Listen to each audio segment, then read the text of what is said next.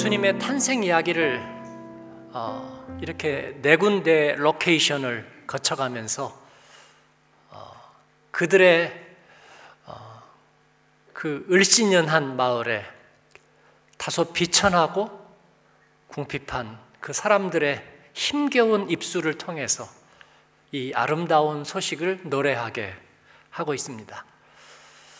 그들은 오랫동안 기다리고 또 지쳤고 그리고 많은 것을 잃어버렸고 그리고 어, 비정상적일 만치 연약한 가운데 있었습니다. 그 가운데 기쁜 소식이 울립니다. 몇 년 만이냐면 400년 만입니다. 우리가 어, 기도하고 응답을 기다리고 하나님의 뜻이 이루어지기를 기다리는데 그러나 여기서는 400년을 기다린 사람들의 이야기. 400년간 그들에게는 좋은 소식이 없었습니다. 먼저 사가랴와 엘리사벳에게 예루살렘 성전에서 어, 환상을 본 사가랴. 예, 그는 이 가브리엘의 기쁜 소식의 고지를 듣습니다. 그리고 북쪽으로 올라가 갈릴리 다사렛 목수 요셉과 그의 정혼녀 마리아의 집에서 천사는 하나님의 기쁜 소식, 예수님의 탄생을 알려주고 있습니다. 그러므로 마리아는 영감을 받습니다. 세 번째 이야기는 이제 남쪽으로 다시 내려가서 마리아는 산골로 가서 유대의 한 동네에 이르러 그 사가랴의 아내 사촌 엘리사벳을 만나서 그 두 여인이 자기들에게 각자 임한 좋은 소식을 서로 나눌 때에 마리아는 영감을 받아서 그 유명한 마그네피카트 예, 마리아의 찬가를 부르는 거죠. 예, 성경에 4대 여가수가 있다고 그랬지요. 예, 그 마지막 여가수가 바로 예, 마리아입니다. 마리아는 어, 위대한 마리아의 찬가를 부르고 그리고 2000년 동안 많은 여가수들이 그것을 리메이크 하는 거죠. 예. 그녀는 뭐라고 찬양하냐면 내 영혼이 주를 찬양하며 라고 그렇게 얘기합니다. 내 영혼이 주를 찬양하며. 그리고 좀 더 구체적으로 내 마음이 하나님 내 구주를 기뻐하며 그렇게 얘기하고 있습니다. 여러분, 예, 우리는 어느 때 기뻐하고 또 어느 때 행복해 합니까? 아, 기뻐한다는 것은 무엇일까요? 기쁨이란 대단히 현실적인 이야기입니다. 누구인가 기쁘시죠? 라고 물을 때 상당히 조심스럽습니다. 왜냐하면 이 기쁨이라는 게 얼마나 주관적이며 또 얼마나 아, 쉽게 지나가는지 우리가 아, 잘 알고 있기 때문입니다. 그래서 대부분은요, 누군가가 기쁘시죠? 라고 물어봤을 때 이미 기쁨은 없습니다. 어, 저 사람이 왜 나한테 기쁘시죠? 라고 물어볼까? 나는 이 정도로 굉장히 기쁘다고 생각하는 것일까? 어, 뭐, 네, 뭐, 라고 얘기할 수도 있을 겁니다. 어, 자녀가 잘 됐다면서요. 어, 잘 됐다. 그러나 조금 조심스럽습니다. 잠깐 안도의 기쁨이 있었지만 이미 지나가 버렸기 때문일 수 있습니다. 아, 내가 조금 더 잘했더라면 이런 생각이 금방 그 생각을 가로막아 버렸을지도 모릅니다. 그 다음 근심이 또 가져다 놓았을지도 모릅니다. 아, 우리는 그럼에도 불구하고 끊임없이 뭔가 어, 새로운 좋은 소식을 기다리지만 그러나 기쁜 소식은 그다지 많지 않습니다. 아, 천사 가브리엘은 그렇게 말합니다. 오늘날 다윗의 동네에 기쁨의 소식이 임하였다. 그리고 그 기쁨의 소식을 잉태한 마리아는 내 마음이 내 구주를 기뻐한다. 그렇게 말하고 있습니다. 다윗의 동네는 오랫동안 기쁨을 잃어버린 동네입니다. 다윗의 뿌리가 이어지는 유다 지파의 오랜 고토였던 이 다윗의 동네. 한때는 하나님이 줄로 지어 주신 약속의 기업, 그리고 젖과 꿀이 흐르는 땅으로 여겨졌던 그 약속의 땅의 핵심부, 이 산지를 내게 주소서 갈렙의 노래가 아직도 어디선가에는 흐르고 있을 것 같은 요단강 물이 창이란 요단강을 법궤를 앞세우고 호기롭게 건널 때 요단강의 바닥이 드러나고 거기에서 그 요단강을 건넜다는 증거로 돌 12개를 취해다가 강을 건너서 그 12개로 기념비를 삼고 거기에서 담대하게 적들이 보는 앞에서 주력 부대 남자들이 할례를 받았던 바로 그 다윗의 동네 가슴 벅찬 메시아 왕국의 핵심부였던 그 다윗의 동네. 그러나 이제는 400년 동안 좋은 소식이 끊겨버린 나라는 잃어버리고 그리고 그들의 주인은 여러 번 바뀌어서 바벨론, 아시리아로, 바벨론으로, 페르시아로, 헬라로, 로마로 그들의 무너진 자존심은 이제 더 이상 기쁨의 소식을 잃어버린 다윗의 동네.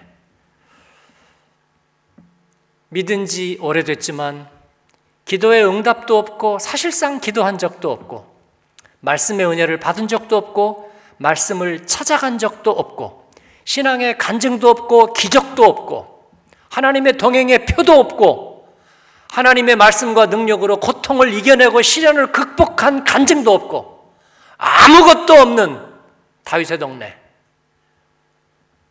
기쁨이란 세상이 즐거움, 세상이 주는 한 줄기 즐거움 한 조각만 또 못한 다윗의 동네. 거기에 기쁜 소식이 있을까 하는 거예요. 네. 아니, 기쁜 소식이 있어야 될까 하는 것입니다. 기뻐할 만한 삶의 자리가 아니고 기뻐할 만한 인생의 그릇이 아닌데 거기에 무슨 기쁨이 담기겠는가? 기뻐하고는 싶은 건가? 기뻐할 일이 있기는 한 건가? 생각이라도 해보았는가? 근심하고 수심에 가득하고 걱정과 염려로 가득 차고 에너지가 있다면 뭔가 못마땅하고 분노하는 것일 뿐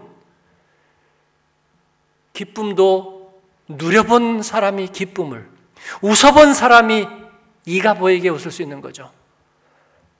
아예 우리 삶에는 그런 게 없다고. 예. 여러분, 그 다윗의 동네에 기쁜 소식이 임하였다고 얘기하는 거. 이건 엄청난 대조법입니다. 엄청난 대조법. 은혜 없이 몇 년을 살아보셨습니까?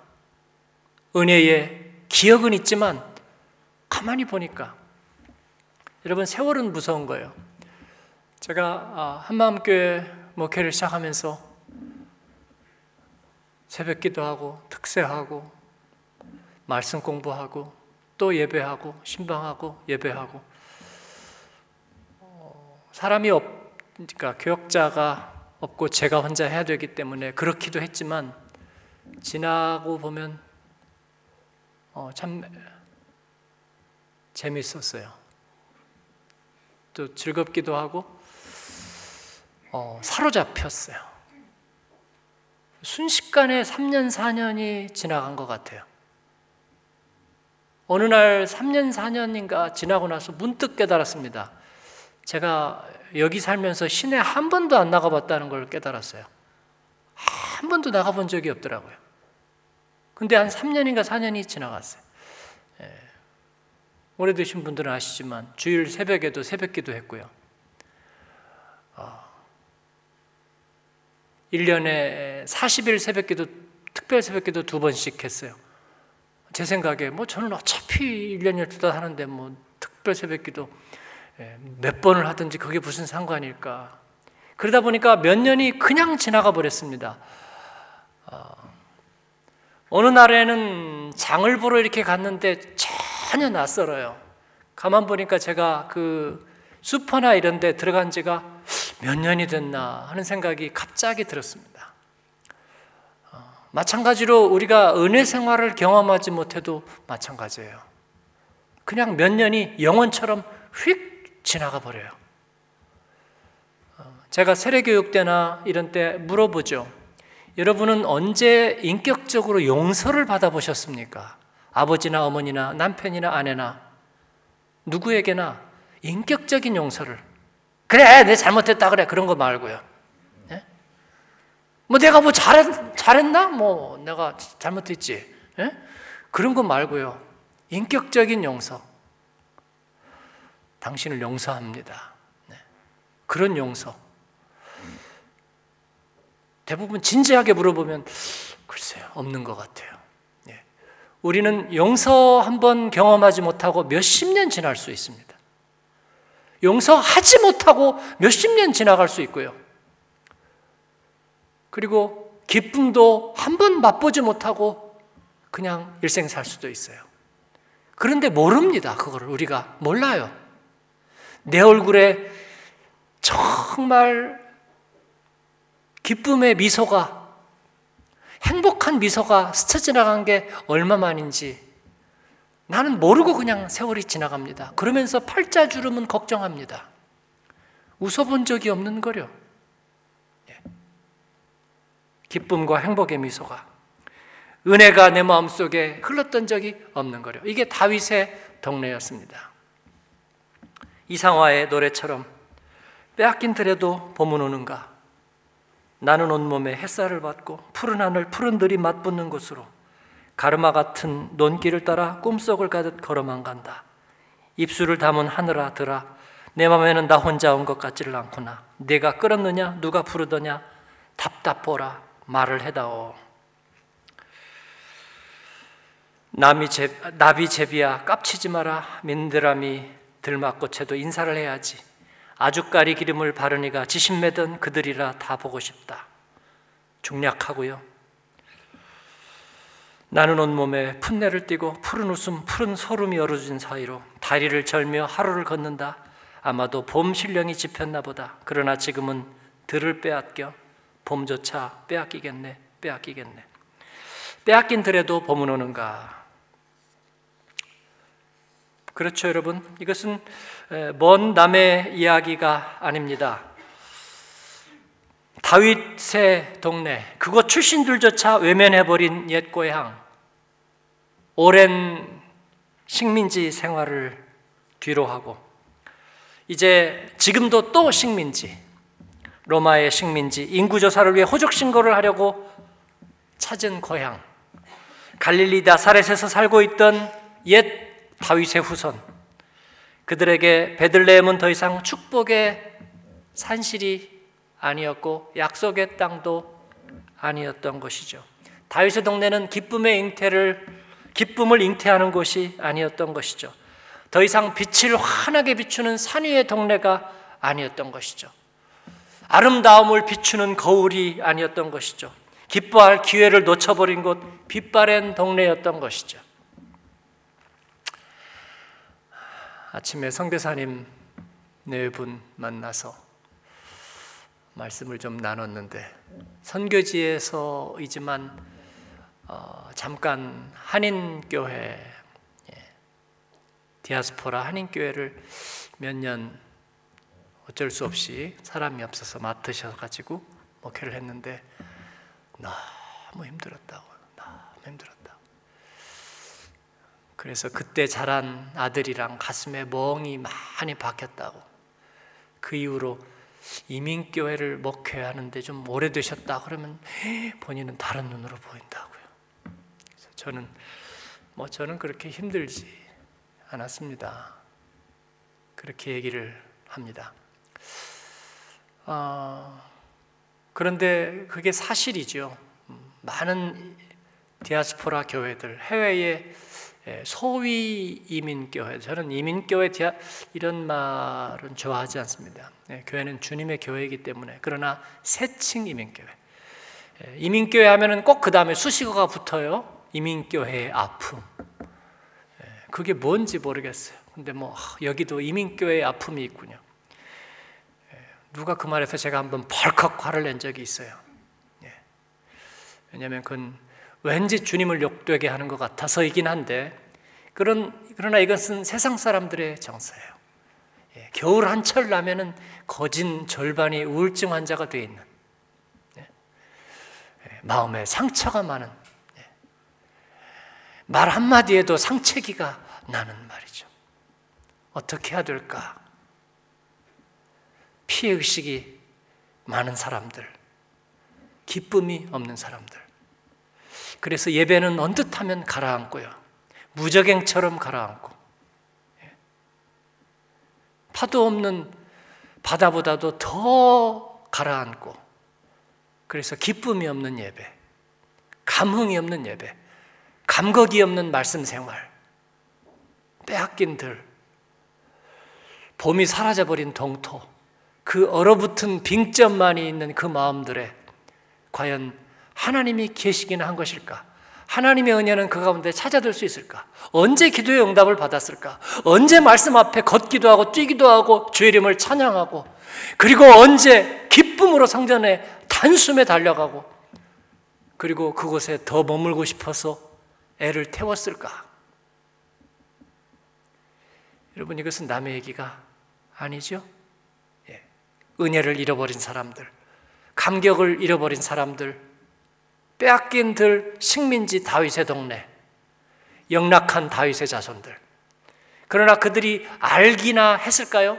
하나님의 약속은 한 번도 포기된 적이 없다는 것. 다윗의 동네에서 하나님은 하나님의 역사를 준비하고 계셨다는 것. 오늘날 다윗의 동네에 세상의 구주가 나셨느니라. 그 세상은 이미 무너져 버린 세상이지만 그러나 우리는 세상에 집중하지 않고 구주에 집중해야 된다는 것이죠. 사랑하는 여러분, 거기에 단번에 단번에 역전이 이루어지는 거예요. 단번에 새로운 장면이 개벽을 하는 것입니다. 그곳에 기쁜 소식이 임하였습니다. 할렐루야. 구주의 기쁜 소식이 임하였습니다. 저는 자주 입버릇처럼 간증하지만 우리말로 정말 좋은 환경에서 예배하고 은혜 받을 수 있는 그곳에서 은혜 받지 못하다가 독일에서 잘 알아듣지도 못하는 독일어로 한국말로 설교 듣고 말씀 듣고 할 수 있는 하나의 상황도 없는 가운데서 은혜 받았어요. 은혜가 회복되고 하나님 앞에 돌아와 설 수 있었어요. 사랑하는 여러분, 우리가 사는 세상에 집중하지 아니하고 구주 예수 그리스도에 집중하는 저와 여러분이 된 것을 감사합니다. 하나님께서 하시는 일입니다. 주님께서 우리 가운데 그 무너진 고토를 일으키시고 그리고 이 비천한 계집종, 그리고 사가랴와 엘리사벳, 그리고 성전의 시므온 노인, 그리고 비천한 요셉과 마리아. 그들 가운데 하나님의 더할 수 없는 기쁨의 소식이 임하였습니다. 그 은혜가 저와 여러분에게 함께 하시기를 축원합니다. 우리가 그 감격을 잊지 않고 놓치지 않게 되기를 바랍니다. 이번 겨울은 어떻게 나실 거예요? 내년은 어떻게 살 겁니까? 예. 지금 이 위기는 또 어떻게 보낼 건데요? 기뻐할 일이 있습니까? 여러분, 이 모든 삶의 자리에서 우리 구주로 인하여 기뻐하고 감사하고 즐거워하는 저와 여러분 되기를 바랍니다. 우리들의 삶의 무대는, 삶의 세팅은 별로 바뀌지 않습니다.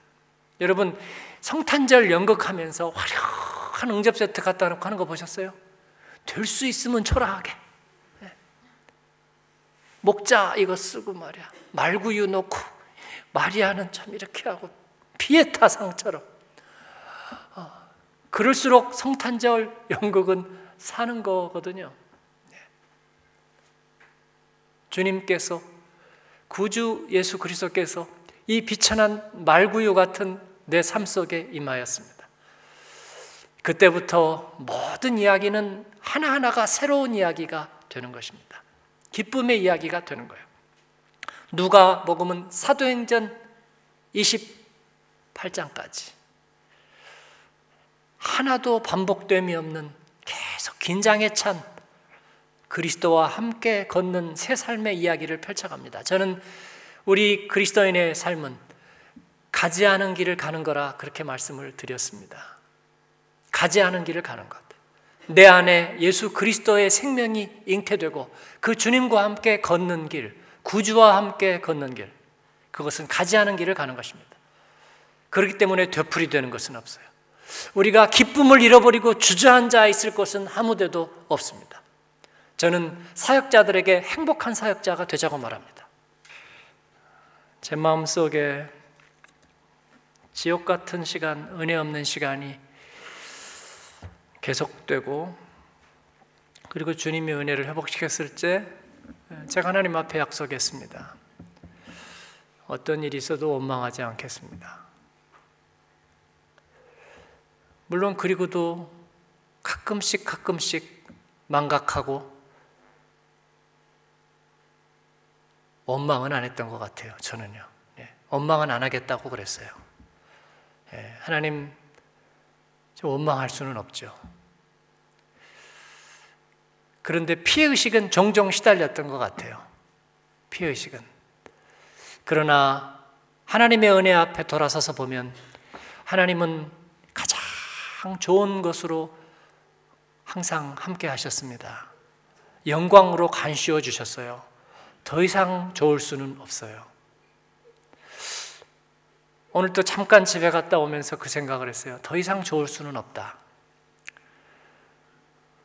신생아 태호가 더 살기가 어려울 거라고 그럽니다. 한쪽 심장 완전히 멈췄고 한쪽도 절반밖에 기능을 못해서 그래서 누가 이식을 해야 되는데 그 어린아이에게 딱 맞는 심장을 누가 기증할 리는 없다는 거죠.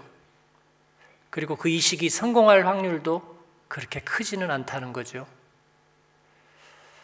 그런 가슴 무너지는 것들만이 기도 제목으로 있습니다. 우리 강문규 목사님 장인도 어, 매일 물어보죠. 어떻게 되셨대? 예, 아산병원에서도 이제 항암 치료는 못 한대요. 그래서 상주에 예, 청첩지 있는 병원으로 옮겨서 희망은 가지고 있지만 돌아가실 날을 기다려야 되는 이제 60대 초반인데 기도 제목이란 그렇죠. 어, 직장의 이직 문제 또 이런저런 예, 우리들의 삶의 세팅은 늘 그렇지만 그런데도 어려움 있는 분들에게 제가 이렇게 얘기하면 목사님이 요즘 배부른 일이 있나 봐. 그렇게 생각할지 모르지만 그런데 이상하게 오면서 다시 생각할 때 이보다 좋을 수는 없다예요. 이보다 하나님 앞에 감사한 세월을 누릴 수는 없다는 거예요. 복음을 나누고 예수 그리스도를 나누고 그분 앞에 엎드리고 찬양할 이유가 있다는 것보다 내 인생에 중요한 알갱이는 없다는 생각이 들어요. 여러분은 어떠십니까? 주님이 우리에게 기쁨이 되지 않는다면 우리 인생의 기쁨이란 무엇인가? 한번 말해 보세요, 여러분. 네? 여러분이 구하는 기쁨은 무엇인지.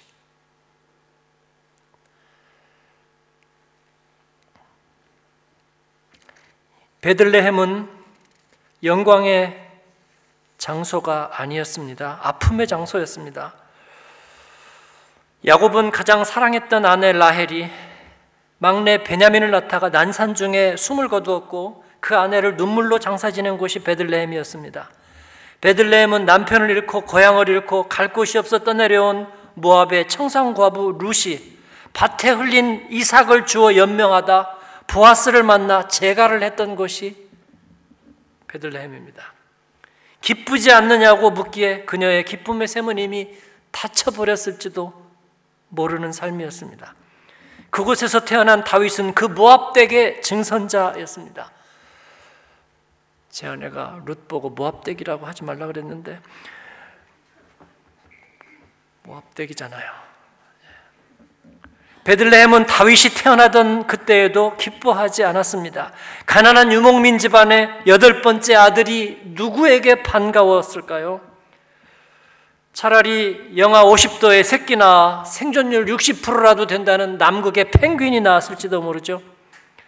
당시에 아이들 생존율은 그, 그만큼도 안 되었을 거라고 생각합니다. 펭귄 새끼만 또 못한 유목민의 여덟 번째 아들을 죽는다 한들 누가 슬퍼했을까요? 누가 베들레헴의 이름 없는 출생을 기뻐할까요? 깊은 잠에 빠진 다윗의 동네, 약속을 기다리지 않는 약속의 땅. 성탄절 찬양 120장은 그래서 그렇게 묻고 있는 거예요. 오 베들레헴 작은 골 너 잠들었느냐? 별빛만 높이 빛나고 잠잠히 있으니. 그러나 저 놀라운 빛 지금 이 캄캄한 이 밤에 온 하늘 두루 비춘 줄 너 어찌 모르나. 사랑하는 여러분, 기쁨이라는 말은 도대체 우리 안에는 머물 수가 없는 말입니다. 그러나 기쁨은 기쁨입니다. 왜냐하면 그 자체로 빛나기 때문입니다. 내가 주님을 받아들일 만한 그릇이 되어서가 아니라 주님은 그 주님으로 빛나고 영광 되는 것입니다. 그래서 제가 주책 없이 오늘 교회 오면서 갑자기 이보다 더 좋을 수는 없다. 제 아내가 갑자기 저보고 멋있다고 한 것도 아닌데 갑자기 그 마음이 드는 것입니다. 이보다 더 좋을 수는 없습니다. 내 영혼이 내 구주 예수를 기뻐합니다. 내가 가지 않은 길을 가지만 그러나 주님과 함께 가는 길이기에 그 길이 기대가 되는 것입니다. 우리는 빼앗긴 다윗의 고토, 영락한 사람들의 모임 이민교회가 아닙니다. 약속을 잃어버린 유배지에서 사는 근심 걱정 투성이의 사람들 누구도 마음에 드는 사람도 없고 누구 마음에도 들 수도 없는 그런 말라 비틀어진 열매 없는 나무 그리고 솟아나지 않는 샘이 아니란 말입니다. 우리가 주를 기뻐하고 순전하게 기뻐하고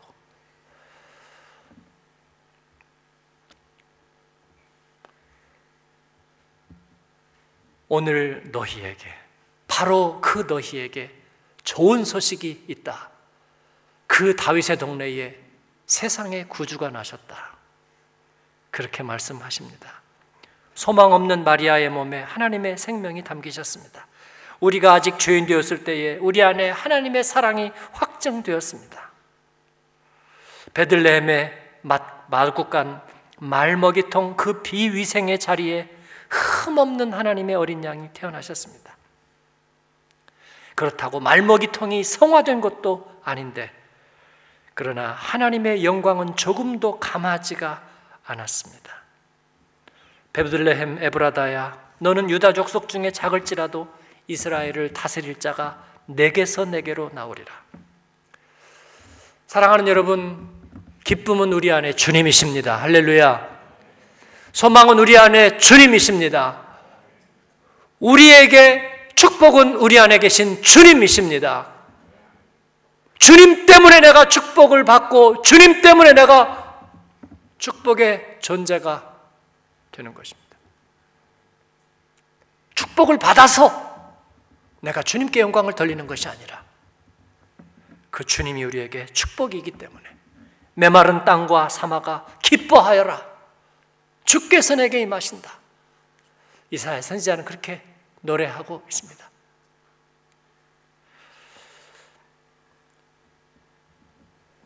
또 내년의 삶이 기대되고 우리를 둘러싼 기도의 제목들 가운데 하나님께서 우리에게 어떻게 고백하게 하실지 기대됩니다. 우리 안에 살아계신 주님이 우리를 어떻게 인도하실지 기대됩니다. 다만 우리는 세상을 보며 구주를 놓치는 일을 하지 않을 겁니다. 약할수록 주님을 찬양하고 막다른 골목일수록 주님께 부르짖어 외치고 물론 막다른 골목, 황폐함 그리고 고통만이 우리에게 있는 것은 아닙니다. 주님은 우리에게 기쁨을 주실 것입니다. 전에 어떤 집사님이 일을 너무 좋아하시죠. 그 집사님이 예, 퇴직을 하고 이제 조그만 사무실 하나 얻어가지고 혼자 이렇게 일을 하는데 어, 옛날 명함 다 날리고 나니까 뭐 잘 되지 않죠. 그렇게 해서 별로 다시 일어선 사람이 거의 없다고 그래요. 그런데 그분이 그 당시에 그런 얘기를 하시더라고요. 사무실에서 컴퓨터 앞에 앉아서 일하다 보면 목사님 9시, 10시가 금방 된대요. 예. 왜냐하면 누구 뭐 퇴근해서 보낼 사람도 없고 가라는 사람도 없으니까 혼자 있다가 이렇게 가는데 그냥 여기저기다가 이렇게 메일을 보내보고 메일을 보내보고 이제 예, 거래를 한번 다시 또 하려고 그렇게 하는 건데 그분 말씀이 목사님 저는 그게 그렇게 재밌대요. 그게 그렇게 재밌대요. 아, 메일 써서 보내고 조금 있으면 답이 오면 그걸 또 읽어보고 거기다 또 답을 써서 보내고 아, 그게 너무 재밌대. 그러면 또 답이 오고 그리고 또 쓰고 또 그렇게 재밌대요. 저는 그건 재밌는지 잘 모르겠어요. 예. 아주 전형적인 워커홀릭이기도 하지만 어, 예, 그 자체를 즐거워하고 있잖아요. 예. 그러더니 그분이 나중에 저보고 그러는 거예요. 목사님 교회 진다면서 여러분 목사님 얼마나 재밌으세요? 응? 뭐가 재밌어요? 그랬더니 아니요 이 본당 이 앞부분은 어떻게 하고 또뒤 문은 어떻게 할까 뭐 이런 생각하면 너무 재밌지 않냐 그래서 별 재미없는데요. 그렇죠? 네. 병원에 검사하러 가시는 분 내시경 하는데 그 조그만 게 어떻게 내 안으로 들어가서 이거를 다 사진으로 찍고 그리고 밝혀낼까 생각하면 너무 재밌지 않으세요? 네. 하나님이 하시는 일이 너무나 기대되고 그 주님과 함께하는 생활이 너무나 즐겁고 그리고 기쁩니다. 세례 교육을 할 때 한분한 분이 어떻게 하나님 앞에서 변화될까 생각하면서 하나님께서 그동안에 하신 일을 기억하면서 마음속에 기대감이 떠오릅니다. 여러분, 주님께서 우리의 기쁨이 되십니다. 메마른 땅과 사막을 적시고 우리들 가운데에 하나님의 빛을 비춰 주십니다. 우리는 주님과 함께 동행하면서 가지 않은 길을 가면서 그 주님을 기대하고 한순간도 주님 앞에 즐거움을 놓지 않고 우리 주님은 우리를 향하여 즐거움을 이기지 못하시며 라고 말씀하셨습니다. 우리도 그 주님 앞에 즐거움을 이기지 못하는 하나님의 사람들이 되기를 바랍니다. 세상 다 산 것처럼 즐거움도 기쁨도 다 잊어버리고 메마르고 그리고 강팍한 얼굴로 주님 맞이할 수는 없는 일입니다. 기쁨의 꿈을 꾸다가 찬양하다가 주님 만날 수 있기를 바랍니다. 내일 주님을 만나도 새로운 말씀을 암송하고 또 새로운 말씀을 깨닫는 기쁨 중에 있다가 주님을 만날 수 있기를 바랍니다. 신학교 때 제 친구가 저쪽에서 걸어오는데 야, 밥 먹으러 가자. 그랬더니 야, 창규가 있지. 그래서 뭐가 있지? 그랬더니 내가 지금 요한일서 4장 말씀을 어, 헬라어로 묵상했는데 너무나 기쁜 거 있지. 그래서 내가 밥 먹자. 이광국이라는 친구였는데요. 생각이 납니다.